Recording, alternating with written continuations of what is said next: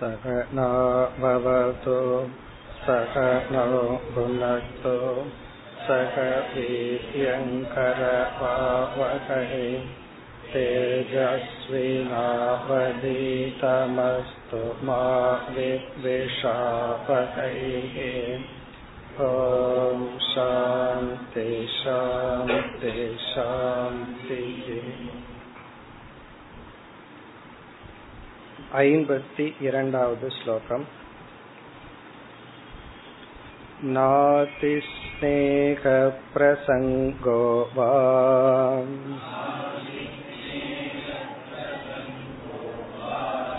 कर्तव्य क्वापि केनचित्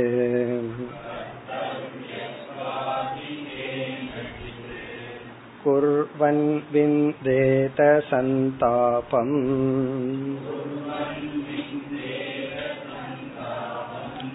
कपोत इव दीनधीः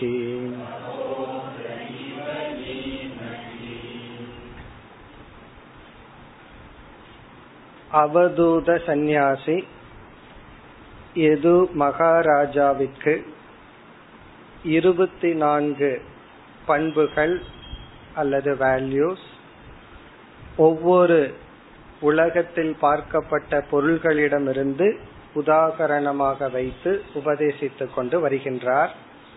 இதில் நாம் எட்டாவது குரு அல்லது எட்டாவது வேல்யூ இப்பொழுது பார்த்து கொண்டிருக்கின்றோம். இதில் அதி என்ற சொல் மிக மிக முக்கியம். அதிஸ்நேக அதி பிரசங்கக வா ந கர்த்தவியக. ஸ்நேகம் என்றால் பற்று அல்லது ரிலேஷன்ஷிப் மற்றவர்களுடன் வைக்கின்ற உறவு மனதில் மற்றவர்கள் மீது நாம் வைக்கின்ற பாசம் அன்பு பிரசங்கக என்றால் மற்றவர்களுடைய இருப்பில் இருக்க வேண்டும் என்கின்ற ஒரு விருப்பம் பிரசன்ஸ் அதிஸ்நேக அதிப்பிரசங்கக ந கர்த்தவியக. அது செய்யக்கூடாது. குவாபி கேனச்சித். எந்த மனிதர்களுடனும் குவாபி என்றால் எந்த பொருள்களுடனும். எந்த பொருள்களுடனும் எந்த மனிதர்களிடமும் அதிக பாசம் பற்று வைக்க கூடாது குர்வன் அப்படி வைத்தால் விந்தேத சந்தாபம். ஒருவன் சம்சாரத்தை துயரத்தை அடைகின்றான். சந்தாபம்னா மானச தாபம். மனதில் அனுபவிக்கின்ற சோகம் துயரம். எதை போல கபோதக இவ தீன தீகி தீன தீகி என்றால் அடிமையான மனதை உடையவன் அடிமைப்பட்டவன் அடிமைப்பட்டவனாக புறாவை போல என்று நம்ம சென்ற வகுப்புல பார்த்தோம். ஒரு கற்பனை செய்கின்றார். ஒரு புறாவை உதாகரணமாக எடுத்துக்கொண்டு புறா எப்படி தான் கூடு கட்டி குழந்தைகள் மீதெல்லாம் பற்றை வைத்து இறுதியில் எப்படி துயரப்பட்டது? என்ற கருத்தை ஒரு கதை மூலமாக குறிப்பிடுகின்றார். இந்த கதை இந்த அத்தியாயம் இறுதி வரைன்னு பார்த்தோம். அதற்கு முன் நம்ம இங்க வந்து உறவுகளை பற்றிய விசாரத்தில் ஈடுபட்டோம். இதுல நம்ம வந்து மனதில் வைத்துக் கொள்ள வேண்டியது உறவுகள் தான் நம்மை பக்குவப்படுத்தும். உறவுகள் தான் நம்மை பந்தமும் படுத்துகின்றது. ஆகவே அந்த உறவுகளை பற்றி ரிலேஷன்ஷிப்பை பற்றி நமக்கு எப்படிப்பட்ட ஞானம் தேவை?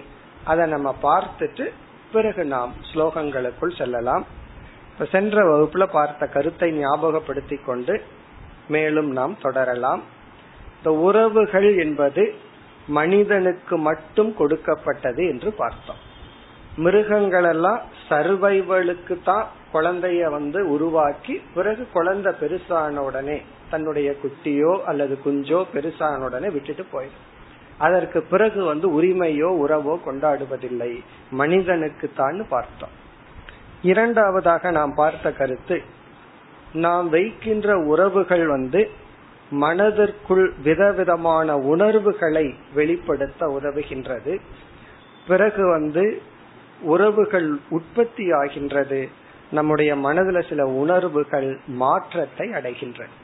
இப்ப நம்முடைய பர்சனாலிட்டி நாம் இன்னைக்கு இப்படி இருக்கிறோம் அப்படின்னா அது எது நம்மளுடைய மென்டல் பர்சனாலிட்டி மனதை உருவாக்கியது என்றால் நாம் எப்படிப்பட்ட ரிலேஷன்ஷிப் வச்சிருக்கிறோம்? எப்படிப்பட்ட உறவை நம்ம வச்சிருக்கிறோம்ங்கிறத வைத்து தான் இன்று நாமே இவ்விதத்தில் இருந்து வருகின்றோம். பிறகு எதற்காக உறவுகள்? அதை நம்ம சிந்திக்கும் பொழுது பிரம்மச்சரிய ஆசிரமத்துல குருவிடம் ஒருவனுக்கு முக்கிய உறவு. அம்மா அப்பா கொஞ்சம் வளர்த்தி குருவிடம் கொடுத்து விடுகின்றார்கள். பிறகு அவனுக்கு பிரதானமான உறவு வந்து ஆசிரியரிடம் தான் இன்னைக்கு அதுதான் நடக்குது. பையன் வந்து அதிக நேரம் ஸ்கூல்ல தான் ஸ்பெண்ட் பண்றான். டீச்சர் கிட்ட தான் இருக்கான். பிறகு வந்து கிரகஸ்த ஆசிரமம்னு செல்லும் பொழுதுதான் உறவுகளே அதிகரிக்கின்றது. பல விதமான உறவுகள் வருகின்றது. பிறகு இவன் தாய் அல்லது தந்தைங்கிற ஸ்டேட்டஸ் அடைகின்றான். இந்த ரிலேஷன்ஷிப் அப்படிங்கிறது கிரகஸ்தாசிரமத்துலதான் பிரதானமா நடக்கு. பிறகு வந்து வானப்பிரஸ்தாசிரமத்துல அப்படியே வித்ட்ரா பண்றான். உறவுகளுக்குள்ள போய் இவன் தன்னை பக்குவம் அடைந்து விட்டு பிறகு உறவுகளில் இருந்து விலகி வருகின்றான். பிறகு சந்நியாச ஆசிரமத்துல மனதளவில் முழுமையாக விட்டு விடுகின்றான். அப்ப இந்த கிரகஸ்த ஆசிரமமே சாஸ்திரம் வந்து நம்ம பக்குவப்படுத்துவதற்காக என்றே வைத்துள்ளது. அங்குதான் உறவு வந்து பிரதானமாக உள்ளது. பிறகு அடுத்த கருத்து நம்ம பார்த்தது இந்த ரிலேஷன்ஷிப் வந்து நம்முடைய மன வளர்ச்சிக்காகவும் மனதை விரிவுபடுத்துவதற்காகவும் என்று பார்த்தோம். இதுவரை நம்ம பார்த்து முடிச்சோம். இனி அடுத்த கருத்துக்கு நம்ம போறோம். இந்த உறவு என்பது சரியாக நாம் அதை புரிந்து கொண்டு கையாண்டால் நமக்கு அதனுடைய பாசிட்டிவ் ரிசல்ட் கிடைக்கும். இந்த உறவுகள்னால நம்ம பக்குவம் அடைகின்றோம். மனது விரிவடைகின்றது மனம் தூய்மை அடைகின்றது மனதில் இருக்கிற அழுக்கெல்லாம் நீங்குகின்றது. இதே உறவை வந்து நாம் தவறாக கையாண்டால் அதனுடைய விளைவை தான் சம்சாரம் அல்லது சந்தாபம் என்று இங்கு ஆசிரியர் சொல்றார். இதே உறவு வந்து நம்மை பந்தப்படுத்துகின்றது. மிருகங்களுக்கு வந்து உறவுகள் மூலியமா எந்த விதமான பந்தமும் கிடையாது. அதனாலதான் இந்த மன அலைச்சல் அல்லது அல்சர் இது போன்ற டிசீஸ் எல்லாம் மிருகத்துக்கு கிடையாது. இந்த மன சம்பந்தப்பட்ட டிசீஸ் ஏன் மனுஷனுக்கு இருக்கு அப்படின்னா இதெல்லாம் உறவுல இருந்து வந்ததுதான். உறவுனால பாதிக்கப்படும் பொழுதுதான் சில மனதுல சில நோய்கள் வருது அது உடலை பாதிக்கின்றது. அப்படி இந்த சம்சாரம் என்பது மிருகத்துக்கு கிடையாது. மனுஷனுக்கு தான் இருக்கு. ஒரு நாய் வந்து என்ன அவன் வந்து நாயின்னு திட்டுறான் அல்லது மனுஷன்னு திட்டுறான்னு சொல்லி கோவிச்சுட்டு உட்கார்ந்துட்டு இருக்கிறது இல்லை. ஆனா மனுஷன்தான் என்ன அவன் வந்து நிந்திக்கின்றான். என்ன வந்து அவன் சரியா ட்ரீட் பண்ணல.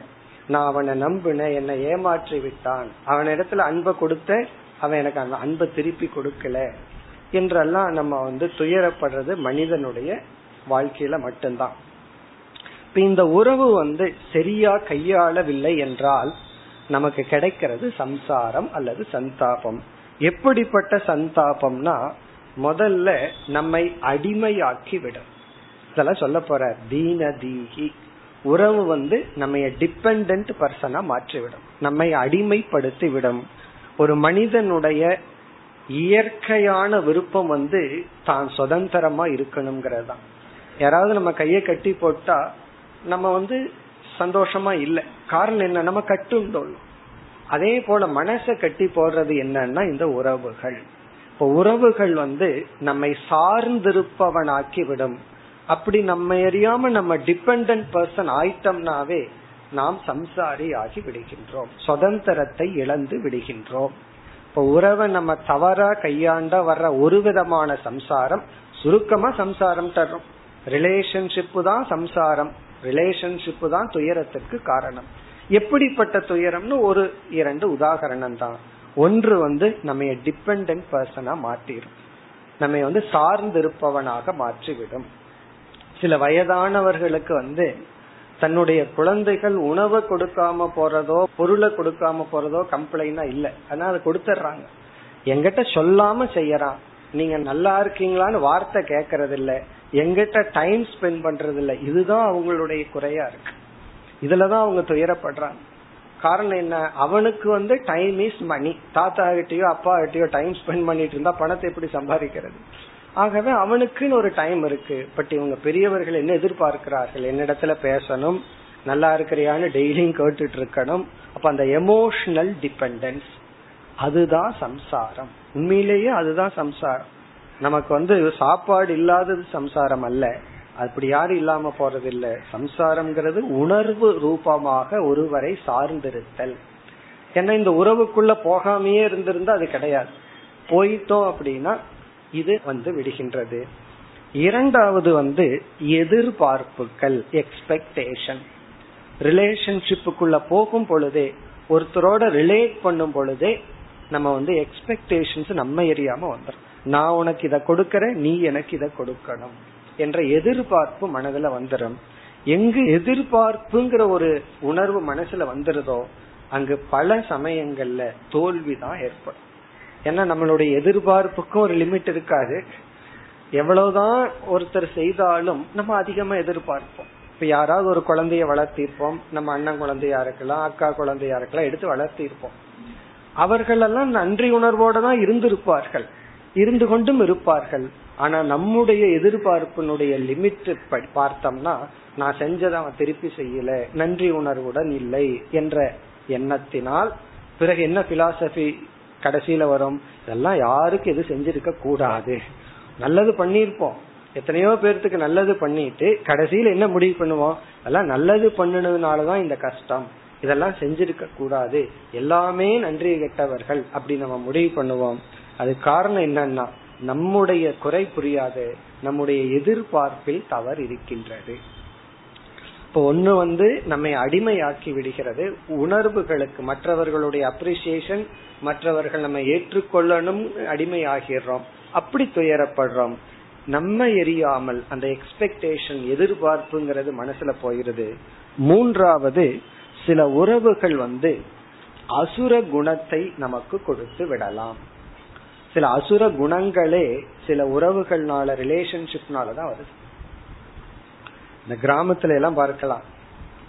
ஒருத்தன் நாய் சின்ன நாய்க்குட்டி வாங்கி இருப்பான் அதுக்கு வந்து அது சாதுவா இருக்கும் பை நேச்சர் அது யாரையும் உழைக்காம ஒழுங்கா வீட்டுக்கு வர்றவங்களை எல்லாம் பாத்துட்டு இருக்கும் இவன் என்ன பண்ணுவான் தெரியுமா? அந்த வாயை அடிச்சு அடிச்சு அதுக்குள்ள கோபத்தை உருவாக்கி யாரு வந்தாலும் அது உழைக்கிற மாதிரி கடிக்கிற மாதிரி ட்ரைனிங் கொடுப்பான்.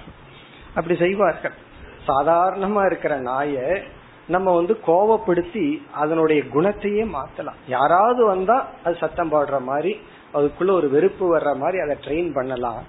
மனுஷனும் அதான் ஆயிடுறான். கொஞ்ச நாள் சில பேர்த்தோட ரிலேஷன்ஷிப் வச்சாவே அவர்களுடைய இணக்கமே இவனுக்கு என்ன ஆகிருதுன்னா அந்த மாதிரி ஆயிடுறான். சாஃப்டா இருந்த பர்சன் சில பேர்த்தோட வைக்கிற உறவே இவனை வந்து ஒரு வயலண்ட் பர்சனா மாத்திரு நம்ம சுத்தி இருப்பவர்கள் அல்லது யாரோட நம்ம க்ளோஸா ரிலேஷன்ஷிப் வேற வழி இல்லாம வைக்கணுமோ அவர்களோட இருந்து அவங்க நம்ம இரிட்டேட் பண்ணிட்டே இருந்தார்கள் என்றால் நம்ம இல்லாம நம்ம கேரக்டர் மாறிடும். சாஃப்டா இருக்கிற நம்ம மைண்ட் வந்து வயலண்ட் ஆயிரும். அல்லது ஆப்போசிட்டா வரலாம். வயலண்டா இருக்கிற கேரக்டரும் சாஃப்டா மாறலாம். சிலர் நம்ம யாரோட ரிலேட் பண்றோமோ அவங்க நம்ம மன்னித்து அன்பை கொடுத்து அரவணைச்சு அப்படியும் மாறலாம். நம்ம இப்ப நெகட்டிவ் பத்தி பேசுறோம். சில அசுர குணங்கள் ரிலேஷன்ஷிப்னாலதான் வருது. சில பேர் வந்து ஒரு பொருள் வாங்கி அந்த பொருளை வாங்கினா அவங்களுக்கு சந்தோஷம் கிடையாது. அந்த வாங்கி நமக்குள்ள ஒரு பொறாமையை உற்பத்தி பண்ணாதான் அவங்களுக்கு சந்தோஷம். அப்ப அதை நம்ம கிட்ட காட்டுவார்கள். நம்ம கிட்ட காட்டி நமக்கு என்ன செய்கிறார்கள்? இந்த ரிலேஷன்ஷிப் தான் பொறாமையை தூண்டுவதற்கு காரணம். பிறகு வந்து சில தீய குணங்கள் ரிலேஷன்ஷிப்னாலதான் வருது. இதெல்லாம் என்னன்னா சைட் எஃபெக்ட் இதையெல்லாம் ஒட்டுமொத்தமா சேர்த்து சம்சாரம். இங்க வந்து சம்சாரம்ங்கிற வார்த்தைக்கு பொதுவா சந்தாபம் அப்படிங்கிற வார்த்தையை சொல்ற. சந்தாபம். சந்தாபம்னா மானச துக்கம் மனதில் அனுபவிக்கின்ற சோகம். இந்த டிபெண்டன்ஸ்னால என்ன ப்ராப்ளம்னா உன்னை நம்ம டிபெண்ட் பண்ணி இருந்தோம் அப்படின்னா எதை நம்ம சார்ந்து இருக்கிறோமோ அது அழிந்து விட்டால் உடனே நமக்கு துயரம் வரும். உன்னை நம்ம சாராம இருந்து அது அழிந்து போயிட்டு அதை நம்ம வேடிக்கை பார்ப்போம். உன்னை நம்ம சார்ந்திருக்கும் போது அது அழிந்து விட்டால் துயரம். எந்த ஒரு உறவுமே காலத்துக்கு உட்பட்டதுதான். அது ஒரு காலத்தில் அழிஞ்சு போகத்தான் போகுது. அப்ப நம்ம வந்து துயரப்படுகின்றோம். இப்போ உறவு என்பது நம்ம பக்குவப்படுத்தும் ஒரு விதமான சாதனை. அதே உறவு தான் நம்மை சம்சாரி ஆக்குகின்றது. இந்த ரிலேஷன்ஷிப் தான் இத்தனை ப்ராப்ளம் கொடுக்குது. அதனால எனக்கு எந்த ரிலேஷன்ஷிப்பும் வேண்டாம் அப்படின்னு தனிமையில போக முடியுமான்னா அதுவும் முடியல. தனிமையில போயும் அமர முடியவில்லை. ரிலேஷன்ஷிப்குள்ள வந்தாலும் அதுவும் சரியில்லை அது சம்சாரத்தை கொடுக்குது. இப்ப என்னதான் பண்றதுன்னா அதுக்குதான் சாஸ்திரம் வந்து நமக்கு உபதேசம் செய்கின்றது. உன்னால முழுமையா தனிமையில போக முடியாது. நம்ம சென்ற வகுப்புல பார்த்தோம் அப்படி சென்றால் ரிலேஷன்ஷிப்ல இருந்தா என்ன ப்ராப்ளமோ அதை விட நூறு மடங்கு ப்ராப்ளம் வருது. அது பக்குவம் வர்றதுக்கு வாய்ப்பு இல்லாம போகுது. அதை நம்ம பார்த்தோம். ஒருத்தனை பிறந்த உடனே எந்த உறவும் இல்லாம காட்டுல போய் விட்டுட்டோம் அப்படின்னா அவன் மிருகமாகவும் வாழ முடியாது. மனுஷனாகவும் வாழ முடியாது. பிறகு அதுதான் அவனுடைய எக்ஸ்ட்ரீம் சம்சாரம். ஆகவே அதுவும் ஒத்து வராது. உறவுகளுக்குள்ள வந்தாலும் ப்ராப்ளம் அதனாலதான் சாஸ்திரம் நமக்கு உறவை எப்படி கையாள வேண்டும் என்ற உபதேசம் செய்கின்றது. உறவுக்குள்ள போக சொல்றது சாஸ்திரம். பகவான் வந்து கீதையில அதிகமா கர்மயோகத்துக்கு தான் சப்போர்ட் பண்ணி பேசுறார். கர்மயோகத்துல இருந்தா தான் நமக்கு பக்குவம் வரும் என்று கர்மயோகத்தை அதிகமா வலியுறுத்துகின்றார். அப்படின்னா என்ன அர்த்தம்? நம்ம ரிலேஷன்ஷிப் வச்சுக்கணும்னு சொல்ற நீ உறவு வேணும் அப்படின்னு சொல்ற ஆனா இந்த உறவு நம்ம சம்சாரி ஆக்கிட்டு இருக்கேன்னா அந்த உறவை எப்படி ஹேண்டில் பண்ணணும்? இனி நம்முடைய அடுத்த விசாரம். இந்த உறவை வந்து எப்படி நம்ம சாதனையாக மாற்றுதல்? சம்சாரத்தை கொடுக்கிற ரிலேஷன்ஷிப்ப எப்படி வந்து சித்த சுத்திய கொடுக்கிற சாதனையாக மாற்றுதல்? ஏன்னா இங்க வந்து நெகட்டிவா சொல்ற? பாசிட்டிவ் ரொம்ப ரேரா இருக்கிறதுனால அல்லது நெகட்டிவா சொல்றதுக்கே வைராகியத்துக்காக சொல்ற? அதனால அந்த கதைய பாக்குறதுக்கு முன்னாடி நம்ம வந்து இந்த உறவை எப்படி கையாண்டு நம்மை நாம் தூய்மைப்படுத்தி கொள்ளுதல். முதல் கருத்து இதுல ஒரு அஞ்சாறு கருத்து பார்க்கிறோம். அதுல முதல் உபாயம் வந்து இந்த உறவை பற்றிய சில அடிப்படை ஞானம் நமக்கு தேவைப்படுகிறது. ரைட் நாலேஜ் அபவுட் ரிலேஷன்ஷிப் உறவுகளை பற்றிய சில அடிப்படை ஞானம். அதை ஒவ்வொன்னா நம்ம பார்ப்போம். இந்த ரிலேஷன்ஷிப் ரிலேஷன்ஷிப்னா நம்ம வந்து அம்மா அப்பா கணவன் மனைவின்னு சொல்லி நம்ம விதவிதமான உறவுகள் கொண்டாடிட்டு இருக்கிறோமே அந்த உறவுகளை பற்றிய அடிப்படை ஞானம். அதுல முதல் அறிவு வந்து எல்லா உறவுகளும் எல்லா சம்பந்தங்களும் ரிலேஷன்ஷிப் அனைத்தும் சாதனையே தவிர சாத்தியம் அல்ல. It is a means not an end எந்த உறவும்? நம்ம பார்த்தோம் சென்ற வகுப்புல ஹையஸ்ட் ஃபார்ம் ஆஃப் ரிலேஷன்ஷிப் ரெண்டு மனிதர்களுக்குள்ள இருக்கிறது வந்து குரு சிஷ்யனுடைய உறவுன்னு பார்த்தோம். அந்த உறவு உட்பட எல்லாமே என்னன்னா எல்லாமே ஒரு மீன்ஸ் தான். Relationship is not an end it's a means அது வந்து ஒரு சாதனை தான் சாத்தியம் அல்ல. இது ஒண்ணுதான் சொல்றோம். இது ஒன்ன புரிஞ்சுட்டாவே எல்லாம் புரிஞ்சுட்ட மாதிரி. இது ஒன்ன புரியலினா தான் எல்லா ப்ராப்ளம் நம்ம ரிலேஷன்ஷிப்ப எண்டுன்னு நினைச்சிட்டோம் அப்படின்னா நம்மளுடைய திங்கிங் எல்லாமே மாறிடும். அது மீன்ஸ்னு நினைச்சா எல்லாம் மாறிடும். லைக் மணி பணம் வந்து உன்னுடைய எண்டா அல்லது மீன்ஸ் ஆனா பணத்தை ஒரு மீன்ஸ்னு நினைச்சிட்டு வாழ்ந்தோம்னா நம்ம வாழ்க்கையே வேற விதமா இருக்கும். அதுதான் எண்ட் அப்படின்னு நினைச்சிட்டு வாழ்ந்தோம்னா நம்மளுடைய திங்கிங் நம்மளுடைய எத்திக்ஸ் நம்மளுடைய நீதி நெறி எல்லாமே வேற மாதிரி இருக்கு. அதே போல. இப்ப இதுக்கு வந்து ஒரு பெஸ்ட் எக்ஸாம்பிள் ரிலேஷன்ஷிப் அப்படிங்கிறது மீன்ஸ் அப்படிங்கிறதுக்கு ஒரு எக்ஸாம்பிள் வந்து உணவு உட்கொள்வது போல. Eating is a means or end அப்படின்னு கேட்டா அது ஆளை பொறுத்து இருக்கு. சாப்பிடுறது அப்படிங்கறது அது ஒரு சாதனையா அல்லது சாத்தியமா? சில பேர் சொல்லுவாங்க சம்பாதிக்கிறதே வாழ்றதே சாப்பிடுறதுக்கு தானே அத போய் நீங்க சாதனைன்னு சொன்னா சாத்தியம் என்ன அப்படின்னு ஒரு கேள்வி வந்துடும் இந்த மீன்ஸ் வந்து ரெண்டு விதமான மீன்ஸ் இருக்கு. ரெண்டு விதமான சாதனை. எல்லா சாதனைகளையும் ரெண்டா பிரிச்சது ஒரு விதமான மீன்ஸ் வந்து அந்த சாதனை கடினமானது சாத்தியம் இன்பகரமானது. அந்த மீன்ஸ் கஷ்டமா இருக்கும். ஆனா எண்டு நல்லா இருக்கும். இப்ப மருந்து சாப்பிடுறோம். உடல்நிலை சரியில்லை. அந்த மருந்துங்கிறது இட்ஸ் அ மீன்ஸ் அது நல்லா இருக்காது. ஆனா அதனுடைய எண்ட் என்ன? ரோக நிவர்த்திகி அதன் துயரம் போறது நோய் போறதுங்கிறது எண்டு நல்லது. அதே போல யோகாசனம் பண்றதுங்கிறது சந்தோஷமாவா இருக்கும். அதுவும் காலையில் எந்திரிக்கிறது பண்றதுங்கிறது கஷ்டமா தான் இருக்கும். ஸோ அந்த மீன்ஸ் கொஞ்சம் கஷ்டமா இருக்கும். ஆனா எண்டு லட்சியம் நல்லா இருக்கும். அப்படி ஒரு விதமான மீன்ஸ் ஆனா பகவான் என்ன ஒரு பெரிய தப்போ தப்போ இல்லதோ அல்லது ஒரு ட்ரிக் பண்ணிட்டாரு சில மீன்ஸ் இருக்கே அதுலயே சில சுகத்தையும் வச்சுட்டார். அந்த மீன்ஸ்லயும் ஒரு சுகம் இருக்கு அதனுடைய எண்டும் சுககரமானதுதான். அந்த மீன்ஸ் இருக்கே அந்த சாதனை அதுலயே ஒரு சுகம் இருக்கு. அதுக்கு எக்ஸாம்பிள் ஈட்டிங் சாப்பிடுதல். இப்ப பசி அப்படின்னு ஒரு துயரம் நமக்கு வந்தாச்சு. இந்த பசிய நீக்கணும் அப்படின்னு சொன்னா நான் ரொம்ப கஷ்டப்பட்டு பூரி சாப்பிட்டேன்னு யாராவது சொல்லுவார்களா? அது பூரிய பொருத்தும் இருக்கு அது வேற விஷயம். அது சொல்ல மாட்டார்கள். ரொம்ப சந்தோஷமா சாப்பிட்டேன். அப்போ சாப்பிடுதல் அப்படிங்கிறது ஒரு மீன்ஸ் அது ஒரு உபாயம் அது ஒரு சாதனை. பசி நீங்கிறது அப்படிங்கிறது ஒரு சாத்தியம். இதுல என்ன ஆயிடுதுன்னா அந்த சாதனையிலேயே ஒரு சுகம் இருக்கு. வேதாந்த கிளாஸையும் அப்படி சொல்லணும். அப்பதான் குரு சந்தோஷமா இருப்பாரு. இல்ல நாங்க ரொம்ப கஷ்டப்பட்டு ஒன் ஹவர் எங்களை வந்து ரொம்ப கஷ்டப்படுத்திட்டீங்கன்னு சொல்லக்கூடாது. அப்போ வேதாந்த சிரவணமே நமக்கு சந்தோஷத்தை கொடுக்குது. ஏன்னா சிஷ்யன் வந்து துயரப்பட்டுட்டு வர்றான். என்ன துயரம்? அஜானத்துல துயரப்பட்டு மோகத்துல துயரப்பட்டு வர்றான். அப்போ ஒவ்வொரு உபதேசமுமே ஒவ்வொரு துயரத்தை நீக்குது. எப்படி ஒவ்வொரு வாய் உணவு வந்து அந்த அளவுக்குள்ள பசிய நீக்குதோ கடைசியில எட்டாவது இட்லி போனதுக்கு அப்புறம் தான் பசி நீங்கும் இல்லை. ஒவ்வொரு இட்லியும் அதுக்கு தகுந்த வேலையை பண்ணுது. அதே போல நம்ம வந்து வேதாந்த சிரவணமோ அல்லது ஹில்ஸ் டிரைவிங் சொல்லலாம். ஒரு இடத்துல ஒரு மலைக்கு போறது லட்சியமா இருந்தாலும் அந்த பாதையினுடைய டிரைவிங் அதுவும் சந்தோஷமா தான் இருக்கு. அதே போல இந்த மீன்ஸ் சிலது அதுலேயே ஒரு சுகம் இருக்கு. அதனுடைய சாத்தியமும் சுகம்தான். சாப்பிட்றதுலயே ஒரு இன்பம் இருக்கு. அது ஒரு சாதனை தான் சாப்பிட்றதுனுடைய பலன் பசி நீங்கிறது. அதுவும் நமக்கு வேண்டியதுதான் இஷ்டம்தான்.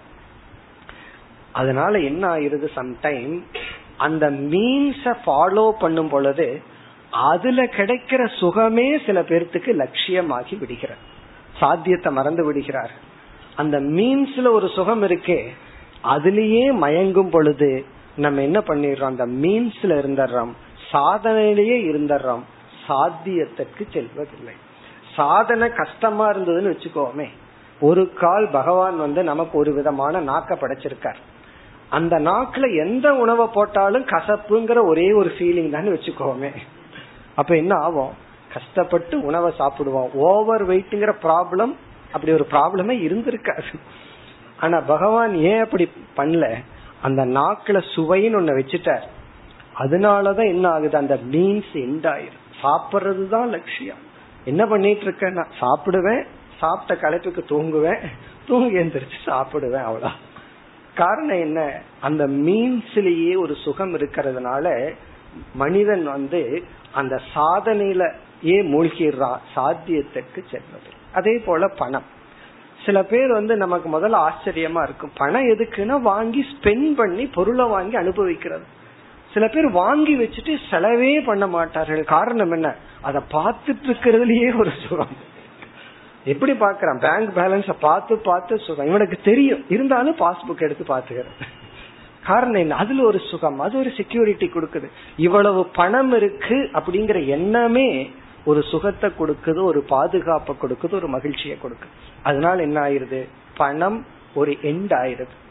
அதே போல ரிலேஷன்ஷிப்பே நமக்கு சுகத்தை கொடுக்கின்ற. இப்ப வந்து கணவன் மனைவி தாய் மகன் அல்லது நண்பர்கள் அல்லது குரு சிஷ்யன் இப்படி எத்தனையோ ரிலேஷன்ஷிப் இருக்கு. எம்ப்ளாயர் எம்ப்ளாயி இப்படி எத்தனை விதமான ரிலேஷன்ஷிப் இருக்கு. உதவுபவர்கள் உதவியை வாங்குபவர்கள் அப்படி எத்தனையோ ரிலேஷன்ஷிப் இருக்கு. அந்த ரிலேஷன்ஷிப்பே நமக்கு வந்து சந்தோஷத்தை கொடுக்குது மகிழ்ச்சியை கொடுக்குது. அதனாலதான் நம்ம உறவுகளை நாடி போறோம். அந்த உறவுகளே சந்தோஷத்தை கொடுக்கறதுனால நம்ம என்ன ஆகிடுறோம் அந்த உறவே லட்சியமாகி விடுகிறது. அந்த உறவு வெட்டுப்படும் பொழுது நம்ம துயரத்திற்கு உள்ளாகின்றோம். நமக்கு புரியல இந்த உறவு வந்து இட் இஸ் அ மீன்ஸ் அது லட்சியம் அல்ல. எந்த உறவானாலும் சரி.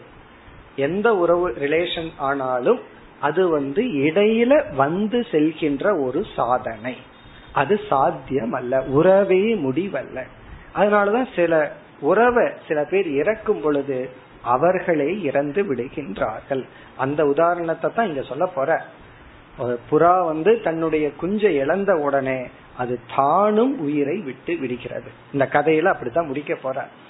சில உறவுகள் வந்து யாரோட ரிலேட் பண்றோமோ அவர்கள் இறந்து விட்டால் இப்ப குழந்தை இறந்துட்டா பெற்றோர் சூசைட் பண்றாங்க. கணவன் இறந்துட்டா மனைவியோ மனைவி இறந்துட்டா கணவனோ. அப்படி சில உறவுகள் முறியும் பொழுது இவர்கள் வாழ்க்கையே அழித்து கொள்கின்றார்கள். காரணம் என்னன்னா அந்த உறவு தான் லட்சியம் என்று ஆகும் பொழுது. அதத்தான் இவர் வான் பண்ண போறார். அது அல்ல. முதல்ல புரிஞ்சுக்கிறது உறவுகள் அப்படிங்கறது லட்சியம் அல்ல. அப்படின்னு என்ன அர்த்தம்? எந்த உறவையும் நம்ம பர்மனண்டா வாழ்க்கை பூரா அது அப்படியே இருக்கணும்னு எதிர்பார்க்க கூடாது. அப்படியே இருக்கவும் கூடாது. அப்படி இருந்தா அதுக்கு பேர் உறவே கிடையாது. அப்படி இருக்கணும் அப்படின்னா நம்ம பிறந்து மூணு மாசம் வளர்ந்துடுறோம். அம்மா உறவு அப்படியே இருக்கணும் நம்ம மூணு மாசமாவே இருக்கணும். அதே ஸ்டேஜ்ல இருக்கணும். அம்மாவுக்கும் வயசாயிட்டு இருக்க கூடாது. இல்லைன்னா அது பாட்டி ஆயிரும். அம்மாவும் அதே வயசுல இருக்கணும். அது எந்த ஸ்டேஜ்ல அப்படி பர்மனண்டா முடிவு பண்றதுன்னா முடியாது ஆகவே எந்த உறவும் அப்படியே நீடித்திருக்காது. அப்படித்தான் பகவான் படைச்சிருக்காரு. இயற்கை அப்படித்தான் இருக்கு. It is a means not an end இதுதான் மனசுல வந்து ஆழ்ந்து பதியணும். இது முதல் முக்கிய கருத்து. அப்போ உறவுக்காக நம்ம உறவு கொள்ளவில்லை. வேற எதுக்காகவோ நம்ம உறவு கொள்றோம். அது எதற்குனா மன வளர்ச்சிக்காக அல்லது மகிழ்ச்சிக்காகன்னு சொல்லலாம். நம்ம ரெண்டு பேர் சேர்ந்து கொஞ்ச நாள் இருக்கிறோமா? இருக்கிற நாள் வரைக்கும் சந்தோஷமா இருப்போம் அவ்வளவுதான். இல்லையே அஞ்சு வருஷத்துக்கு அப்புறம் பிரிஞ்சிருவோமே நான் இப்பவே அழுது என்ன பிரயோஜனம்? இருக்கிற வரைக்கும் சந்தோஷமா இருப்போம். பிரிவுங்கிறது it is a part of relationship உறவுன்னு சொன்னாவே பிரிவு. பிரிவு இல்லாம உறவுங்கிறது ஒண்ணு கிடையாது. அது வெறும் கற்பனை தான் அப்படி ஒன்று இல்லை. அதுவும் இல்லாம உறவுக்காக உறவு சாஸ்திரமோ அல்லது உலக ரீதியோ கிடையாது. சாஸ்திரமும் சொல்ல உலக ரீதியும் இல்லை. இரண்டாவது ஒவ்வொன்றும் சூக்மமான கருத்து. நம்ம சிந்திச்சோம்னா தான் இதனுடைய ஸ்பிரிட்ட புரிஞ்சுக்க முடியும். அதே போல இரண்டாவது கருத்து இதுவும் ரொம்ப ஒரு மிக நுண்ணியமான ஒரு கருத்து. எல்லா உறவுகளும் அந்த உறவினுடைய உண்மை தன்மை சில காலங்கள் வரைக்கும் தான் இருக்கு. All relationships are time bound எல்லா உறவுகளும் அந்த உறவுக்குரிய அந்த உண்மையான உணர்வு கொஞ்ச காலத்துக்கு தான் இருக்கு. அதுக்கு மேல அது கிடையாது. உதாரணம் சொன்னா நமக்கு புரிஞ்சிடும் பிறகு சிந்திச்சாலும் நமக்கு புரிஞ்சிடும் இப்போ ஒரு எக்ஸாம்பிள் எடுத்துக்குவோம். ரெண்டு எக்ஸாம்பிள் பார்ப்போம். முதல் எக்ஸாம்பிள் வந்து குரு சிஷ்யன்கிற உறவை எடுத்துக்குவோம். இப்போ ஒரு சிஷ்யன் வந்து குரு இடத்துல வர்றான். மாணவன் அப்படிங்கிற ஒரு ஸ்டேட்டஸ் அவன் அடைஞ்சிட்டான். அவன் அடைஞ்சு இவரையும் ஆசிரியரா எடுத்துட்டு இவருக்கும் குருவுக்குரிய தகுதி இருக்கு அவனுக்கு எந்த அறிவு வேணுமோ அந்த அறிவு இவனிடத்துல இருக்கு. ஆகவே இவர் ஆசிரியருங்கிற ஸ்டேட்டஸ் எடுத்துட்டார். இரண்டு பேர்த்துக்கு ரிலேஷன்ஷிப் வந்தாச்சு. இந்த ரிலேஷன்ஷிப் எவ்வளவு நாள்? அப்படின்னா அந்த சிஷ்யன் குருவிடம் எந்த ஒரு அறிவுக்காக வர்றானோ அந்த அறிவை பெறும் வரைதான். குருவிடம் என்ன அறிவு இருக்கோ அந்த அறிவை முழுமையாக சிஷ்யனுக்கு கொடுத்ததற்கு பிறகு என்னாச்சுன்னா அவன் சிஷ்யன் அல்ல இவர் குருவும் அல்ல. ஆனா வாழ்க்கை பூரா குரு சிஷ்யன்னு சொல்லிட்டு இருப்பார்கள். ஆனா அந்த ரிலேஷன்ஷிப் ஓவர் ஆகவே குரு சிஷ்யனுடைய ரிலேஷன்ஷிப் எவ்வளவு காலம்னா டைம் பவுண்ட் அந்த சிஷ்யனுக்கு ஞானம் வரும் வரை. இந்த சிஷ்யன்னா இப்ப வந்து ஒருத்தன் ஒன்னாம் கிளாஸுக்கு போறான். ஆசிரியர் எழுத்து படிக்க சொல்லி கொடுக்கிறார் அல்லது கணக்கெல்லாம் சொல்லி கொடுக்கிறார். இப்போ ஃபர்ஸ்ட் அல்லது அவன் டென்த் ஸ்டாண்டர்ட் வந்தாச்சு. அல்லது அவனே பிஹெச்டி பண்ணிட்டான். இவருக்கு சொல்லி கொடுத்த அந்த எலிமெண்டரி ஸ்கூல் வாத்தியார் பிளஸ் டூ தான் படிச்சு சொல்லி கொடுத்துட்டு இருக்கார். ஆனா இப்பவும் அந்த எலிமெண்டரி ஸ்கூல் வாத்தியாரை பார்த்து எந்திரிச்சுன்னு நமஸ்காரம் பண்ணுவான் வணங்குவான். ஆனால் அவங்களுடைய ரிலேஷன்ஷிப் எவ்வளவு நாள்னா ஃபர்ஸ்ட் ஸ்டாண்டர்டு டீச்சரோட ரிலேஷன்ஷிப் ஃபர்ஸ்ட் ஸ்டாண்டர்டு படிக்கிற வரைக்கும் தான் அதுக்கப்புறம் தட் இஸ் ஓவர் அது முடிஞ்சாச்சு. காரணம் என்ன? அவரிடமிருந்து அந்த அறிவை பெற்றதற்கு பிறகு அதற்கு பிறகு சிஷ்யனுக்கு வந்து அதுக்கு மேல குருவுக்கு மேல அவன் அறிவை பெற்றிருக்கலாம். இருந்தாலும் குரு சிஷ்யன் அவங்க சொல்லிக்கலாமே தவிர அந்த ரிலேஷன்ஷிப்னுடைய ஸ்பிரிட் எவ்வளவு காலம்? அது வந்து ஒரு குறிப்பிட்ட காலம்தான். அதற்கு மேல வந்து பேருக்கு இருக்கே தவிர உண்மையிலேயே அவன் சிஷ்யனும் அல்ல இவர் குருவும் அல்ல. ஆனா விவகாரத்துல அதை மெயின்டைன் பண்ணுவான். உனக்கு மேல நான் படிச்சுட்டேன் அப்படின்னு சொல்லிட்டு இவன் வந்து டிஸ்ரெஸ்பெக்ட் பண்றது கிடையாது. அதே போல தாய் மகன்கிற ரிலேஷன்ஷிப் எடுத்துக்குவோம் அதுதான் ரொம்ப முக்கியம். குழந்தைகள் பெற்றோர்னு ரிலேஷன்ஷிப் எடுத்துட்டோம் அப்படின்னா இந்த குழந்தைக்கு தாயினுடைய தேவை இருக்கு. உணவு ரீதியான தேவை இருக்கு. அதற்கப்புறம் எப்படி நடக்கணும் எப்படி பழகணும் பிறகு ஒரு இன்செக்யூரிட்டி இருக்கு. உலகத்தை பார்த்து பயந்துட்டு இருக்கு குழந்தை. தன்னுடைய தாயினுடைய பிரசன்ஸ்ல தான் ஒரு பயமின்மைய குழந்தை அனுபவிக்கிறது. பிறகு அந்த குழந்தை ஸ்கூலுக்கெல்லாம் போக ஆரம்பிச்சு அப்படியே பெருசாயாச்சு. இந்த உலகத்தை தான் சந்திக்கிற அளவுக்கு எமோஷனல் குரோத் வந்தாச்சு. பிறகு வந்து அறிவும் வந்தாச்சு. அதுக்கப்புறம் தாயினுடைய தேவை அந்த குழந்தைக்கு கிடையாது. அதுக்கப்புறம் குழந்தை தான் அம்மாவுக்கு செல்போன் எப்படி யூஸ் பண்ணணும் சொல்லி கொடுக்கணும் ரிலேஷன்ஷிப்பே மாறிடும். இப்பெல்லாம் வந்து பசங்ககிட்ட தான் நம்ம கத்துக்க வேண்டியது இருக்கு சிலதெல்லாம். எப்படி கம்ப்யூட்டர் யூஸ் பண்ணணும்? செல்போன்ல என்னென்ன ஃபெசிலிட்டி இருக்கு? எல்லாம் ஒரு சிக்ஸ்த் செவன்த் ஸ்டாண்டர்ட் பையங்க தான் நமக்கு சொல்லி கொடுப்பாங்க. அவன் தான் பெற்றோருக்கு டீச் பண்ணுவான். இது இப்படி பண்ணுங்க அது அப்படி பண்ணுங்க. அப்ப என்ன ஆச்சுன்னா அவனுக்கு தாயினுடைய அரவணைப்போ பாதுகாப்போ உணவோ எதுவும் தேவையில்லை. அவன் வளர்ந்துட்டான். அதுக்காக வந்து தாய் தந்த உறவு இல்லாம போகல. அந்த உறவு கண்டினியூ ஆகுது சாகர வரைக்கும். இருந்தாலும் அதனுடைய ஸ்பிரிட் கொஞ்ச காலம்தான். எது போல? சிஷ்யன் அறிவை அடைஞ்சிட்டு இருக்கிற வரைக்கும் தான் அந்த ஸ்பிரிட் ஆஃப் குரு சிஷ்யன் ரிலேஷன்ஷிப் இருக்கு. அதுக்கப்புறம் ஒரு கிராட்டிடியூடா அந்த ரிலேஷன்ஷிப் இருக்கு. ஒரு நன்றி உணர்வோடு இருக்கு. அதே போல குழந்தை பெற்றோர்கள் நன்றி உணர்வோடு அதற்கு அப்புறம் தொடரும். அதற்கு பிறகு தாயினுடைய தேவை குழந்தைக்கு இல்லை. எதை தாய் ஆரம்பத்துல கொடுத்தாலோ அந்த தேவை இல்லை. அதை கொடுக்கவும் கூடாது. நடந்து பழகும் போது தாய் வந்து கைய கொடுக்கணும் குழந்தைக்கு. நடந்ததற்கு அப்புறம் நான் கையை கொடுக்கணும் என் கையை அவன் பிடிக்க மாட்டேங்கிறான்னு கம்ப்ளைண்ட் பண்ணா இது என்ன? அப்ப அவனை விட்டு விட வேண்டும். அதே போல எந்த ஒரு ரிலேஷன்ஷிப் எடுத்துக்கொண்டாலும் அதனுடைய பீரியட் வந்து லிமிட்டட் அதுக்கப்புறம் பேருக்கு அந்த உறவு இருக்கு. ஆனா அந்த உறவினுடைய ஸ்பிரிட் கான் அதை நம்ம புரிஞ்சுக்கணும்.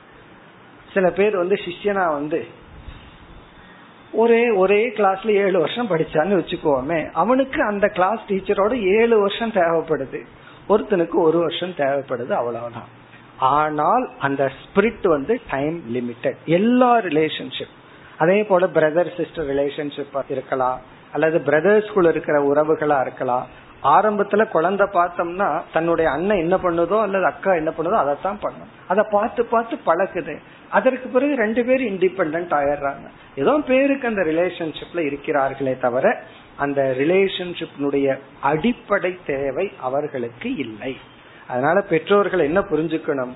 குழந்தைய நம்ம வளர்த்தி விட்டுட்டோம் அப்படின்னா இன்னும் நான் தான் அம்மா நான் தான் அப்பா வாகன்னு போகன்னு மனசுக்குள்ள சொல்லிக்கலாம் வாயில சொல்லிக்கலாம். ஆனா அவங்க ஒரு இண்டிபெண்ட் என்டிட்டி என்னுடைய தேவை அவர்களுக்கு இல்ல இந்த உறவு முறிஞ்சிடுதுன்னு மனசுக்குள்ள புரிஞ்சுக்கணும். ஆனாலும் அந்த நன்றி உணர்வுக்காக அதை மெயின்டைன் பண்றோம். அதெல்லாம் வேற விஷயம். அல்லது சந்தோஷத்துக்காக கேஷுவலா மெயின்டைன் பண்றோம். ஆனா அந்த ஸ்பிரிட் ஆஃப் ரிலேஷன்ஷிப் வந்து டைம் பவுண்ட் இதையும் நம்ம புரிஞ்சுக்கணும். அடுத்து புரிந்து கொள்ள வேண்டிய கருத்து வந்து உறவுகள் வந்து எதன் அடிப்படையில் உருவாகின்றது இந்த உலகத்துல எத்தனையோ பேர் இருக்கோம். நம்ம வெளியே போய் பார்த்தோம்னா எத்தனை மனுஷங்களை பாக்குறோம் வேடிக்கை பாக்குறோம் ஆனா சிலரோட தானே நமக்கு ரிலேஷன்ஷிப்பே டெவலப் ஆகுது. எத்தனையோ மனுஷங்களை பாக்குறோம் சில பேர்த்தோட தான் நம்ம உறவு கொள்றோம். சில பேர்த்த வந்து நம்ம ஜஸ்ட் பாக்குறவங்க அவங்க நம்ம பாக்குறாங்க அவ்வளவுதான். இப்ப எதன் அடிப்படையில் உறவுகள் உருவாகின்றதுன்னா சாஸ்திரம் வந்து ரெண்டு அடிப்படை சொல்லுது. ஒன்று வந்து நம்முடைய சாய்ஸ் சில உறவுகளை வந்து நம்ம விரும்பி தேர்ந்தெடுக்கின்றோம். குறிப்பா ஆசிரியர் நம்ம விரும்பித்தான் இவரை குருன்னு தேர்ந்தெடுக்கிறோம். அதே போல குரு வந்து விரும்பித்தான் சிஷியனை தேர்ந்தெடுக்கின்றார். அதே போல ஃப்ரெண்ட்ஷிப் அது யாரும் நம்ம கம்பல் பண்றதில்லை. நட்புங்கிற ஒரு உறவை நம்ம விரும்பி தேர்ந்தெடுக்கிறோம். அப்படி சிலதெல்லாம் நம்ம விரும்பி தேர்ந்தெடுக்கிறோம். சிலதெல்லாம் கர்ம நிமித்தம். கர்ம நிமித்தம்னா நம்முடைய பாப புண்ணிய நிமித்தமா உறவுகள் உருவாகின்றன. ஒரு உறவை நம்ம விரும்பி தேர்ந்தெடுக்கலாம். ஒருவன் வந்து இவளை திருமணம் பண்ணிக்கிறேன்னு சொல்லி விரும்பி தேர்ந்தெடுத்தாச்சு. அது இவருடைய சாய்ஸ் ஆனா அவங்க அம்மா அப்பா அந்த ஃபுல் குரூப் இருக்கே. அது இவர் விரும்பி தேர்ந்தெடுக்கல. உன்னை தேர்ந்தெடுக்கிறார் பை சாய்ஸ் மீதி சாய்ஸ்லெஸ்ஸா வருது.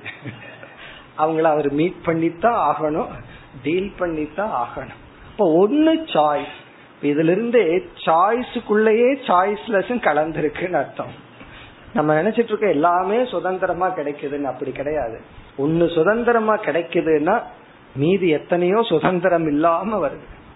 அப்போ கர்ம நிமித்தம். கர்ம நிமித்தம்னா நம்முடைய இப்ப இருக்கிற புத்தியில தேர்ந்தெடுத்து வருவதல்ல. நம்முடைய பலன் கர்ம பலனினால் வருவது.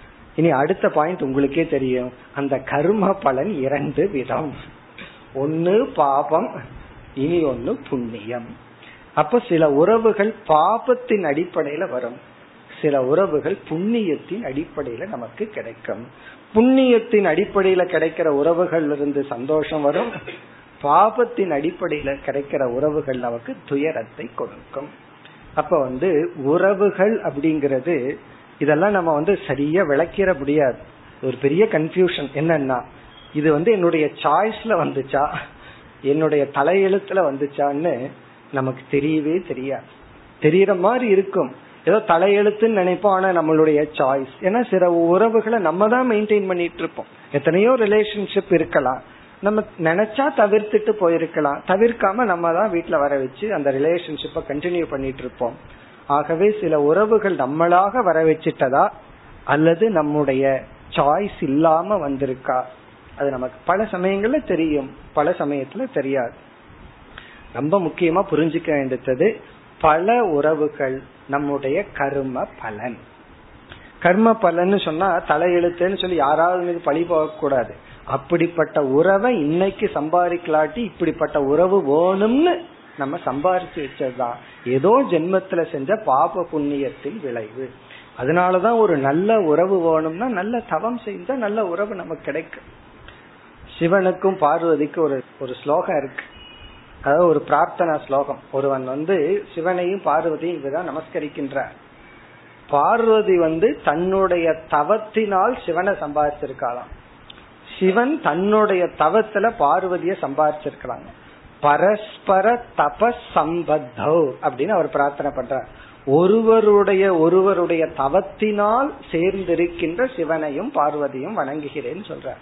அப்படின்னா என்ன அர்த்தம்? ஒரு உறவை நம்ம தவத்தினாலதான் அடைய முடியும். ஒரு குருவை அடையணும்னா நம்ம தவம் பண்ணணும் சர்வீஸ் பண்ணணும் அடையணும்.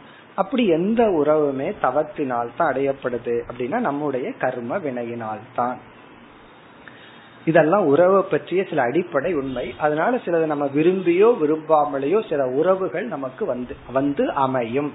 அந்த உறவு சிலது இன்பத்தை கொடுக்கலாம் சிலது துன்பத்தை கொடுக்கலாம். அல்லது அதே ஆளு ஒரு நேரத்துல இன்பத்தை கொடுப்பார். அதே ஆள் கொஞ்ச நேரத்துக்கு அப்புறம் துன்பத்தை கொடுப்பார். முதல்ல அன்பா நாலு வார்த்தை பேசுவார். அதுக்கு மயங்கி நாம ஏதாவது பேசிடுவோம் உடனே திட்டு வரும். என்னன்னா அதே மனுஷன் தான் அதே உறவு தான் காலையில நல்லா இருக்கும். காலையில அவர் எப்படி இருக்காருன்னா நல்லா இருக்கார். மதியம் எப்படி இருக்காருன்னா மூடு அவருக்கு மாறிடுது.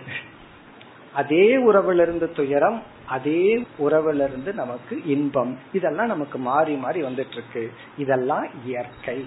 இதெல்லாம் அடிப்படை ஞானம் எபோட் ரிலேஷன்ஷிப் பிறகு நம்ம இங்க கவனமா இருக்க வேண்டிய அடுத்த கருத்து என்னன்னா எந்த ஒரு உறவுமே இரண்டு பேரினுடைய முழுமையான மன விருப்பத்தின் அடிப்படையில் அமைவது. ஒரு தாய் வந்து முழுமையா விரும்பினாத்தான் அவனை மகன் மகன்கிற ஒரு அன்பு இருந்தா தான் அவ உண்மையா தாயார் அதே போல ஒரு மகனுக்கு வந்து தாய் மீது ஒரு அன்பு வரணும். இந்த இருவரும் சமமான அன்பை செலுத்தினா தான் அது ரிலேஷன்ஷிப் அப்படி இல்லை அப்படின்னா அது ரிலேஷன்ஷிப் இல்லை. இப்ப ரிலேஷன்ஷிப்ங்கிறது நம்ம ஒருத்தர் கையில கிடையாது. ரெண்டு பேரு பிப்டி பிப்டி பர்சன்ட் நான் அன்பு செலுத்தினா போதும் பிப்டி பர்சன்ட் பாஸ் அது கிடையாது. இது அப்படிப்பட்ட பிப்டி பர்சன்ட் கிடையாது. ஒரு ரிலேஷன்ஷிப்னா இரண்டு பேருமே அந்த உறவை விரும்பி இருக்க வேண்டும். அப்படி விரும்பினா தான் அங்க ரிலேஷன்ஷிப்பே நடக்கும் ஒரு சிஷ்யன் வர்றான். குரு வந்து மனசார அவனை சிஷ்யன் ஏத்துட்டா தான் அந்த ரிலேஷன்ஷிப் நடக்கும். இல்லைன்னா அதே குருகுலத்துல படிக்கலாம் அல்லது அதே கிளாஸ்ல படிக்கலாம். ஒரு பையன் மீது வாதியாருக்கு விருப்பமே இல்லை அப்படின்னா அங்க ரிலேஷன்ஷிப் நடக்கலன்னு ஏதோ பேருக்கு நடந்திருக்கு. அப்ப ஆசிரியரும் மாணவனை மனசார ஏற்றிருக்கணும். ஆசிரியர் ஏற்றுக்குவார் மாணவன் ஏத்துக்கணுமே. கிளாஸ்ல என்ன நடக்குது? உங்களுக்கு எல்லாம் சொல்லி கொடுக்கறேன்னு வாத்தியார் சொல்ற பசங்க ஏத்துக்கணுமே. இப்ப பசங்களும் இவர் ஆசிரியர்னு ஏற்றுக்கொள்ளணும். அதே போல பெற்றோர்கள் அதே போல கணவன் மனைவி மற்ற அண்ணன் தம்பி இது எல்லா உறவிலையுமே இரண்டு பேருக்கு உள்ளது. இதுல ஒருவர் தன்னுடைய அன்பை கொடுக்க விரும்பல உறவு வைக்க விரும்பவில்லை என்றால் இனி ஒருவருக்கு சாய்ஸ் இல்லாம அதை விட்டு விட வேண்டும். நமக்கு வந்து நான் அன்பு வச்சிருக்கேன் அதற்குரிய அன்பை இனியொருத்தர் செலுத்தணும்னு சொல்லி கம்பல் பண்ண முடியாது. ஒரு கர்மம்னா செய்ய சொல்லலாம். இதை செய்ய அதை செய்யணும் லவ் அன்பு அப்படிங்கறது அது கம்பல் பண்ணி வர்றதல்ல அது வரணும். அப்படி வந்தா அந்த ரிலேஷன்ஷிப் வரவில்லை என்றால் அதை நம்ம அனுமதி கொடுத்தரணும். அந்த ரிலேஷன்ஷிப்பை விடுவதற்கு தயாராக இருக்க வேண்டும். அப்படி இல்லாததுனாலதான் நமக்கு ப்ராப்ளம் அப்ப உறவு வந்து இருவரும் முழுமையாக ஏற்றுக்கொண்டால்தான் உறவே தவிர ஒருவர் கையில கிடையாது. ஒருவர் மட்டும் விரும்பினால் ஒரு உறவை நம்ம உருவாக்க முடியாது. சம்பந்தம்னு சொன்னாவே ரெண்டு பேர். அங்க வந்து ஒருவர் கையில கிடையாது. அதை நம்ம புரிஞ்சுக்கணும். அடுத்தது வந்து அந்த உறவினுடைய குவாலிட்டி மாறிட்டே இருக்கும். அதையும் நம்ம பார்த்தோம். முதல்ல வந்து அம்மா அப்படிங்கிற தாய் வந்து முழுமையான தாயினுடைய உறவுல இருப்பா. பையன் வளர வளர ஒரு சமஸ்கிருத ஸ்லோகமே இருக்கு. கொஞ்ச வருஷம் நீ வந்து அன்பை கொடு அடி அடிய கொடுத்து வளர்த்து. அதுக்கப்புறம் சோடசே பதினாறு வயசு ஆயிட்டா புத்திரம் மித்ரவத் ஆச்சரே பையனை நண்பனை போல நடத்து அப்படின்னு ஒரு நீதி ஸ்லோகம் இருக்கு. சோடசேன பதினாறு வயசு ஆயிடுதுன்னா அதுக்கு மேல நான் உன் அம்மா தான் எங்க போனாலும் சொல்லிட்டு போகணும் அப்படின்னு சொன்னா சொல்லிட்டு போவான். நீ என்ன பண்ணாலும் எங்கிட்ட சொல்லணும்னா அழகா அம்மாவுக்கு ஏமாத்துற மாதிரி போய் சொல்லுவான். காரணம் என்ன? அந்த ஸ்டேஜ்ல அதெல்லாம் நம்ம வந்து கம்பல் பண்ண முடியாது. நண்பனை போல நடத்தணும். ரிலேஷன்ஷிப் மாறிக்கொண்டே இருக்கும். இதெல்லாம் என்னன்னா உறவை பற்றிய சில அடிப்படை ஞானம். இனி இரண்டாவது வந்து ரிலேஷன்ஷிப்ல இருக்க வேண்டிய சில பாவனைய ஒரு பார்ப்போம். இதுவும் முக்கியம். ஆட்டிடியூட் இந்த ஞானத்துடன் நமக்கு என்ன பாவனை இருக்க வேண்டும்? நம்ம எத்தனையோ பேர்த்தோட ரிலேஷன்ஷிப் வச்சிருக்கோம். அதாவது கணவன் மனைவி ரிலேஷன்ஷிப்ல ஆரம்பிச்சு விதவிதமான உறவுகள் நமக்கு இருக்கு. அந்த உறவுகளிடம் நமக்கு எப்படிப்பட்ட பாவனை வேண்டும்? இதுல வந்து எந்த ரிலேஷன்ஷிப்ல இருந்து நமக்கு மகிழ்ச்சி வந்துட்டு இருக்கோ சந்தோஷமா இருக்கிறோமோ அங்க ஒரு பாவனையும் பற்றி பேச வேண்டிய அவசியம் கிடையாது. ஏன்னா சந்தோஷமா தான் இருக்கும். ஆனால் அந்த உறவு காலத்துக்கு உட்பட்டது. அது வந்து வெட்டப்படும் பொழுது அதை தாங்கிக் கொள்ற மனநிலை இருக்க வேண்டும். எப்பொழுதுனா அது இன்பத்தை கொடுத்து கொண்டு இருக்கும் பொழுது. எந்த ரிலேஷன்ஷிப்ல நம்ம இன்பமா இருக்கிறோமோ அந்த ரிலேஷன்ஷிப் காலத்துக்கு உட்பட்டது. இந்த இன்பம் தற்காலிகம். இது வந்து இந்த கொஞ்ச காலம்தான் இருக்கும். அதுக்கப்புறம் அந்த உறவை நாம் இழந்து விடுவோம். ஏன்னா கடைசியிலே மரணம் அப்படின்னு ஒண்ணு இருக்கு. அது எல்லாத்தையும் நமக்கு வந்து இழக்க வச்சிடும். சோ இந்த அவேர்னஸோட இன்பத்தை அனுபவிக்கணும். இப்ப எந்த பர்சனோட நம்ம ரிலேட் பண்ணிட்டு இருக்கிறோமோ அந்த பர்சன் கிட்ட இருந்து நமக்கு சந்தோஷம் கிடைச்சிட்டு இருந்தா ஒரு காலத்தில் இது முடியும். முடியும் பொழுது நான் அதை ஏற்றுக்கொள்ள தயாராக இருக்க வேண்டும். அது வந்து நம்ம மனநிலை மாறி முடியலாம் அவர் மனநிலை மாறி முடியலாம் அல்லது மரணத்துல முடியலாம். இங்க உதாரணத்துல மரணத்தை சொல்ல போற. மரணம் என்பது இந்த ரிலேஷன்ஷிப்பினுடைய எண்ட் ஏன்னா எல்லா ரிலேஷன்ஷிப்பும் மரணத்துல தானே முடியும். சரி துயரம்னு வந்தா என்ன பாவனை இருக்க? ஒரு ரிலேஷன்ஷிப்ல நமக்கு வந்து இன்பம் கிடைச்சிட்டு இருந்துச்சுன்னா நம்ம கொஞ்சம் அலர்ட்டா இருந்துக்கணும். இந்த இன்பத்துக்கு அடிமை ஆயிடக்கூடாது இது முடிவுக்கு உட்பட்டது. துன்பம் கிடைச்சிருந்தா துன்பம் கிடைச்சாலும் இதே ஞானம் தான் இதுவும் ஒரு காலத்துல முடியும். இதுவும் தொடராது. அப்படின்னு புரிஞ்சுக்கணும். ஆனா இதுல ஒரு கஷ்டம் இருக்கு. இன்பம் வந்து மரணத்துல முடியும். இதுவும் மரணத்துல முடியும்னா அவர் எப்ப போவாரோன்னு நினைக்க ஆரம்பிச்சிடும் இந்த ரிலேஷன்ஷிப்பும் மரணத்துலதான் முடியும்னா அப்ப நம்ம என்ன தியானம் பண்ண ஆரம்பிச்சிருவோம்? அவரோட மரணத்தை தியானம் பண்ண ஆரம்பிச்சிரு. இவர் எப்ப போய் சேர்ந்து ரிலேஷன்ஷிப்ப முடிப்பாரோ? அது நல்ல தியானம் அல்ல. சுயம் மரணத்தை தியானம் பண்ண வைராக்கியம் கிடைக்கும். நம்ம எப்ப செத்து போவோம்னு தியானம் பண்ணா வைராக்கியம் கிடைக்கும். இனி ஒருத்தன் எப்ப சாவான்னு தியானம் பண்ணா பாவம் தான் வரும். அது நல்லதல்ல. அப்போ ஒரு துயரம் வரும் பொழுது நம்முடைய பாவனை எப்படி இருக்க வேண்டும்? அது ஒரு எக்ஸாம்பிளோட சொன்னா நமக்கு புரிஞ்சிடும். ஒருவருக்கு வந்து எல்லா விதமான ஐஸ்வர்யம் ஐஸ்வர்யம்னா அறிவு இருக்கு. பகவான் கொடுத்திருந்தார். நல்ல தாய் தந்தை நல்ல உடல் ஆரோக்கியமான உடல் அதை விட புத்தி நல்ல அறிவு படிச்சார் பெரிய நிலைக்கு வந்தார். அதாவது வந்து வாழ்க்கையில அவருக்கு என்னென்னலாம் கிடைக்கணுமோ அத்தனையும் அவருக்கு கிடைச்சது.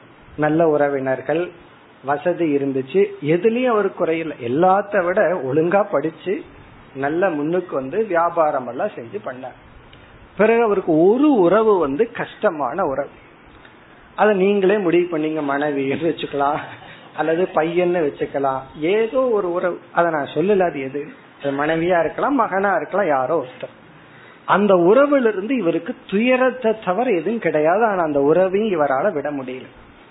மகனா இருக்கலாம் மனைவியா இருக்கலாம் யாரோ எக்ஸ்னு வச்சுக்கோமே. அந்த மனிதனிடமிருந்து அவர்னால தப்பிக்கொள்ள முடியாது.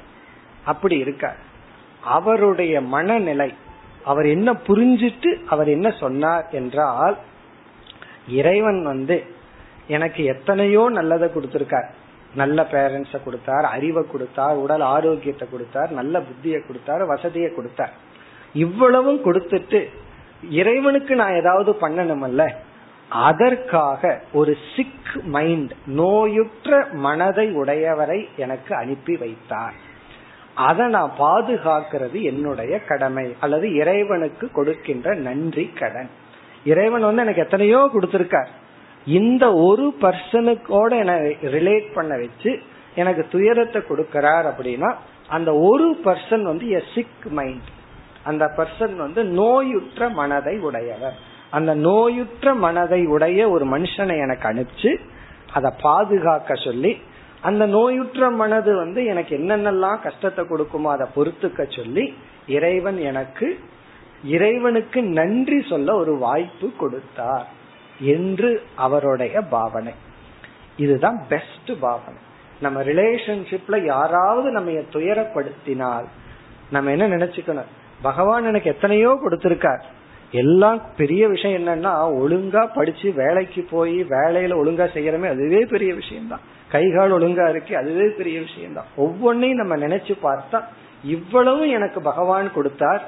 இந்த ரொம்ப க்ளோஸ் ரிலேஷன் இவரையோ இவளையோ நம்ம வந்து அவாய்ட் பண்ணி வாழ முடியாது.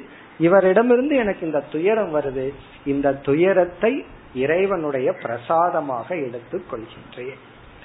அதுவும் அந்த பர்சன் வந்து இருபத்தி நாலு மணி நேரம் தொந்தரவு பண்ணிட்டு இருந்தா பரவாயில்ல. சில நேரம் சந்தோஷத்தை வேற கொடுக்கிறார். சில நேரம் துயரத்தையும் கொடுக்கிறார். அப்ப துயரத்தை கொடுக்கும் பொழுது இந்த துயரம் இறைவனுக்கு நான் செய்கின்ற நன்றி கடன். இதுதான் நமக்கு ரிலேஷன்ஷிப்ல இருக்க வேண்டிய பாவனை. இந்த அறிவெல்லாம் இருக்கோ இல்லையோ அது வேற விஷயம். இந்த பாவனை நமக்கு வந்துட்டா. யாரெல்லாம் கஷ்டத்தை கொடுக்கறாங்களோ ரிலேஷன்ஷிப்ல நமக்கு கஷ்டம் வருதா? அந்த கஷ்டம் இறைவனுக்கு நம்ம செய்யற அர்ச்சனையாக எடுத்துக்கொள்ளணும் அவர் நம்ம அர்ச்சனை பண்றதுனாலதான் கஷ்டம் வருது. அப்படின்னா நான் அவர் நம்ம திட்டுறார் அவமானப்படுத்துறார் நம்ம புரிஞ்சுக்கல.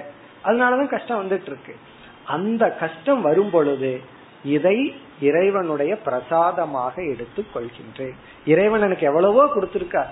இந்த நல்ல ரிலேஷன்ஷிப் எனக்கு கொடுக்கல.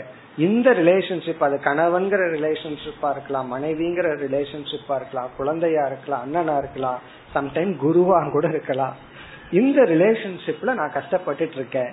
அது வந்து எத்தனையோ நீ எனக்கு கொடுத்ததற்கு இது வந்து நன்றி கடன். இந்த பாவனை நமக்கு வந்து விட்டால் பிறகு ரிலேஷன்ஷிப்ல இருந்து நம்ம பக்குவத்தை தான் அடைஞ்சாவமே தவிர ரிலேஷன்ஷிப்ல நம்ம அழிந்து விட மாட்டோம். இவர் கொடுக்கிற உதாரணம் வந்து ரிலேஷன்னால அழிவே ஏற்படுதுங்கிற உதாரணத்தை காட்டுறாரு இந்த கதையில. தானும் அழிந்து தான் வாழ்க்கையே அழிஞ்சு போகுதுங்கிற உதாரணம் சொல்ற காரணம் என்ன? அதிஸ்நேக அதி பிரசங்க பற்றினால். ஏன்னா அந்த பற்று ரிலேஷன்ஷிப்லயே ஒரு சுகம் வருது. அதுக்கு அடிமையாகி இந்த மாதிரி ஆகி விடுகிறது. இந்த பாவனை ரொம்ப முக்கியம். யாரெல்லாம் நம்ம துயரப்படுத்துகிறார்களோ அது வந்து இறைவன் நமக்கு இறைவனுக்கு நன்றி கடன் சொல்ல வாய்ப்பு கொடுத்துள்ளார். கேட்கறதுக்கு நல்லா இருக்கு ஆனா கஷ்டம்தான். அந்த நேரத்துல அப்படி நினைக்கிறது கஷ்டம்தான். ஆனால் இதுதான் highest form of best attitude ரிலேஷன்ஷிப்குள்ள நம்ம வச்சுக்கிறது. ஏன்னா அந்த பர்சனை நினைக்க கூடாது நேரம் கடவுளை கொண்டு வந்தார். அந்த பர்சன் முன்னாடி இருந்தா நீ தான் இப்படி பேசுற நீ தான் என்ன அவமதிக்கிற நீ தான் என்ன இன்சல்ட் பண்ற நீ தான் என்ன புரிஞ்சுக்கல. இதுதான் சொல்லிட்டு இருப்போம். அவன் புரிஞ்சுக்கல அவர்கள் நம்ம அவமதிக்கிறார்கள் அவங்க நன்றி உணர்வுடன் இல்ல அவங்க கடமையை செய்யல. இதெல்லாம் ஒரு பக்கம் இருக்கட்டும். ஏன் இப்படிப்பட்ட மனிதனோடு நான் ரிலேட் பண்ண வேண்டிய சூழ்நிலை வந்துச்சு? வேற பர்சனோட எனக்கு ரிலேட் பண்ற சூழ்நிலை பகவான் கொடுத்திருக்கலாமே. ஏன் கொடுக்கல? இப்படிப்பட்ட பர்சனோட கொஞ்ச காலம் நான் வாழணும்னு ஏன் கர்ம வினை அது இறைவன் கொடுத்த பிரசாதம். அல்லது இறைவனுக்கு நான் செலுத்துகின்ற நன்றி. அப்படி எடுத்துட்டோம்னா என்ன ஆகும்னா அந்த பர்சன் மீது நமக்கு ராகத்வேஷம் வராது. நம்மை நாம் துயரப்படுத்தி கொள்ள மாட்டோம். இனி அடுத்த சாதனை. அதெல்லாம் ரொம்ப சிம்பிள் அதெல்லாம் நம்ம போக போக பார்ப்போம். ஏகாந்தக. அதை நம்ம பிறகு பார்க்க போறோம். இங்க சாதனையை மட்டும் பார்க்கிறோம். ஏன்னா இந்த ஏகாந்தத்தை பத்தி பிறகு சொல்ல போற ஒரு ஒரு தனி வேல்யூவாவே பார்க்க போறோம் அதாவது உறவுக்கு அடிமையாகாம இருக்கணும்னா அவ்வப்பொழுது சற்று தனிமையில் இருந்து பழகுதல். ஏகாந்தகனா அவ்வப்பொழுது தனிமையாகவும் இருந்து பழகுதல். இண்டிபெண்டா இருந்து பழகுதல். இண்டிபெண்டா ரெண்டு பிசிக்கல் இண்டிபெண்ட் மென்டல் இண்டிபெண்ட் அதாவது உடல் அளவிலையும் நம்ம தனியில இருந்து பழகுதல். அவ்வப்பொழுது ஃபுல்லா கிடையாது. முழுமையா ஏகாந்தமா இருக்கிறது அது சந்நியாச தர்மம் அது வேற. ஆனா இல்லறத்தில் இருக்கும் பொழுதும் எல்லா நேரத்திலையும் அதை நம்ம பார்க்க போறோம் விளக்கமா பிறகு எல்லா நேரத்திலையும் சேர்ந்து இல்லாம அவ்வப்பொழுது தனிமையாக இருந்து பழகுதல். அதனோட விளக்கத்தை பிறகு பார்ப்போம். ரெண்டு தனிமையை நம்ம பார்க்க போறோம். ஒன்னு பிசிக்கல் இனி ஒன்னு இன்டலக்சுவல் அதாவது நம்ம செய்யற ஒன்னையும் எல்லாமே மத்தவங்க வேலிடேட் பண்ணி மத்தவங்க அங்கீகாரம் பண்ணித்தான் செய்யணும் இல்லாம இன்டலெக்சுவல் இண்டிபெண்டன்ஸ் நம்ம செய்யறோம் நம்ம முடிவெடுக்கிறோம் நம்ம நடத்துறோம். அப்படி இன்டலெக்சுவல் இண்டிபெண்டன்ஸ் பிசிக்கல் இண்டிபெண்டன்ஸ் அது ஒரு சாதனை. பிறகு அடுத்தது வந்து இந்த முழு பகுதியே பகவத்கீதையில பகவான் வந்து இருபது வேல்யூஸ பதிமூணாவது அத்தியாயத்துல சொல்லியிருக்கார். அதுல இரண்டு வேல்யூ அசக்திகி அனபிஷ்வங்கன்னு சொல்லியிருக்கார். அதனுடைய விளக்கம் தான் இப்ப நம்ம பார்க்கிற இந்த பகுதி. அசக்திகி அனபிஷ்வங்கக புத்திர தார கிருஹாதிஷு அங்கு சங்கரர் சொல்லுவார் இந்த ரெண்டு வேல்யூக்குமே இதை சேர்த்திக்கணும்னார். அசக்திகி புத்திரதார கிருஹாதிஷு அனபிஷ்வங்கக புத்திரதார கிருஹாதிஷு இந்த ரெண்டு வேல்யூ பகவான் வந்து இருபது வேல்யூல சொல்லியிருக்கார் பதிமூணாவது அத்தியாயத்துல. புத்திரன்னா மகன் தாரான மனைவி கிரகம்னா வீடு. இவர்களிடத்தில் அசக்திகி அதிக பற்றியின்மை அனபிஷ்வங்கக.